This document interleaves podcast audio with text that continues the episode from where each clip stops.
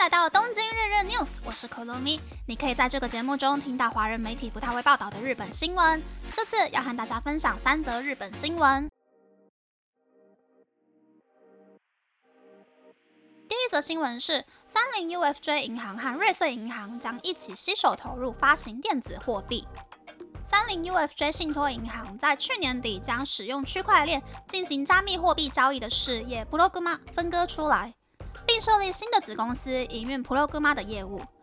而昨天 30UFJ 信托银行又加码宣布，除了系统资讯公司 NTT Data， 瑞穗银行也将出资新的子公司，并希望借此提高进行加密货币交易时的效率，且降低营运成本。第二则新闻是，日本数位厅和大型售票公司 Pia 共同预防黄牛票。日本数位厅宣布，为了预防黄牛票泛滥，将使用 My Number Card 进行身份验证。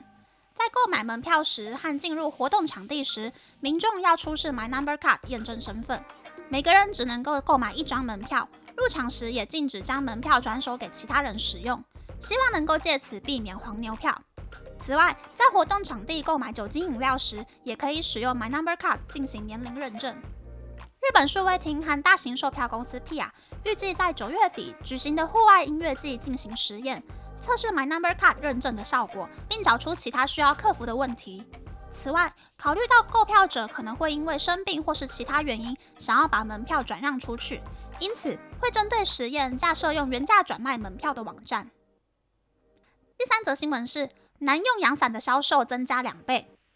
面对今年灾害性的炎热天气，越来越多男性开始使用阳伞。大型零售店永旺集团每年5到7月都会在全日本的店铺进行雨伞的促销活动，从今年开始也增加了男用阳伞专区，贩售的商品种类有40种，是去年的 2.6 倍。男用阳伞的销售额比去年增加 170%， 打破以往的销售记录。光是7月，销售额就比去年7月多出2倍。在雨伞促销活动结束后的8月，销售表现依旧良好。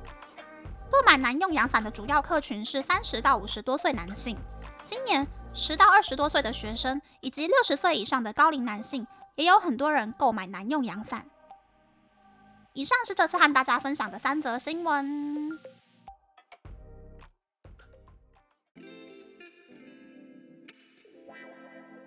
第一则新闻是电子货币夯的新闻。美国的电子货币交易所都已经搞得差不多要倒闭消失的时候，日本才开始搞电子货币呢。我是不知道现在开始卖新的电子货币到底有没有机会搞出新花样啦。但我最近看到另一个有点恐怖的新闻是，日本想要发行全国通用的数位货币。其实有很多国家都在发行数位货币，这个 timing 开始搞数位货币其实还不算太晚。但问题就在发行数位货币的不是日本央行，而是一般的民间企业。就算数位货币比较环保，但是我还是宁可使用电子支付 APP， 也不敢用民间企业主导、系统安定性也超级没有保障的日本数位货币啦。第二则新闻是杜绝黄牛票的新闻。台湾也可以刷健保卡，其实反正健保卡都可以在超商领口罩了，换个用途应该也不是很意外。我觉得日本的黄牛票感觉比较少的原因，应该是日本在抢票之前会先办好几次什么歌迷俱乐部会员事前抽签、合作网站事前抽签、虾米挖沟事前抽签，所以黄牛很难抢到一大堆票。而且日本的门票几乎不能够选区域，所以也没有靠黄牛去买到比较前面的票的必要啦。第3则新闻是男用阳伞热卖的新闻。我上班的车站算是办公区吧，还蛮常看到穿西装的男性上班族撑着阳伞走路。假日在人潮比较多的闹区，其实也常常看到年轻男性撑着阳伞走路。我是觉得还蛮正常的，毕竟天气那么热，撑阳伞也是一种保护自己的方法。但是可能温带国家的人会觉得有点怪怪的吧。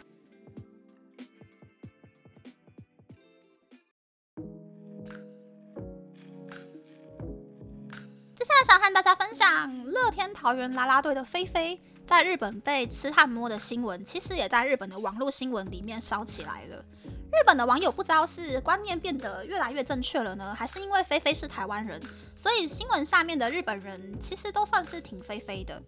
就有网友，在新闻下面的留言区写说，虽然我是男生，但是我很不爽痴汉，有时候赶电车不小心进入女性专用车厢，就被迫感受到压力。因为痴汉，所以电车上装满了监视摄影机，这些监视摄影机也会拍到其他人的手机画面，变相的影响其他人的个人隐私，希望痴汉可以受到重刑。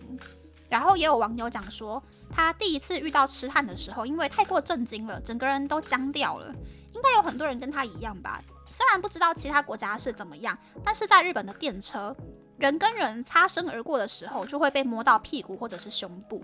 然后这个网友他说，他曾经去台湾3个礼拜，想当然他没有在台湾遇到痴汉，但是他在东京上学的第一天就遇到痴汉，大概就是这样啦。其实日本的痴汉很多，而且几年前有一阵子，日本著名的大底类线路中央总武线呢，就有痴汉在短时间内一直不停的出没。如果有人按通报铃，痴汉就会趁电车开门的时候逃跑离站。如果逃不了的时候，他就会跳到铁轨里面，试图逃离到一般的道路上面。然后 JR 就会怕电车行驶的话会不小心碾过那个痴汉，所以就只能暂停中央总武线的列车，还有附近其他共构线路的电车运行。最夸张的时候呢，1个月大概会有5天以上，会因为那一个痴汉，早上通勤时间有好几条线路停驶。日本就是一个如此残念的国家。那么这次的分享就到这边，不知道大家喜不喜欢这样的节目呢？欢迎大家留言和我分享你的想法。喜欢这个节目的朋友，可以在 Apple、Spotify、Google、Sound、KKBOX、MyMusic、First Story、Mixerbox 等 Podcast 平台和 YouTube 订阅《东京日日 News》，多多按赞、评分或是填写资讯栏的节目优化问卷，帮助这个节目变得更好。还可以在 Instagram 或 Search 追踪《东京日日 News》JJ Tokyo 的账号哦。拜拜。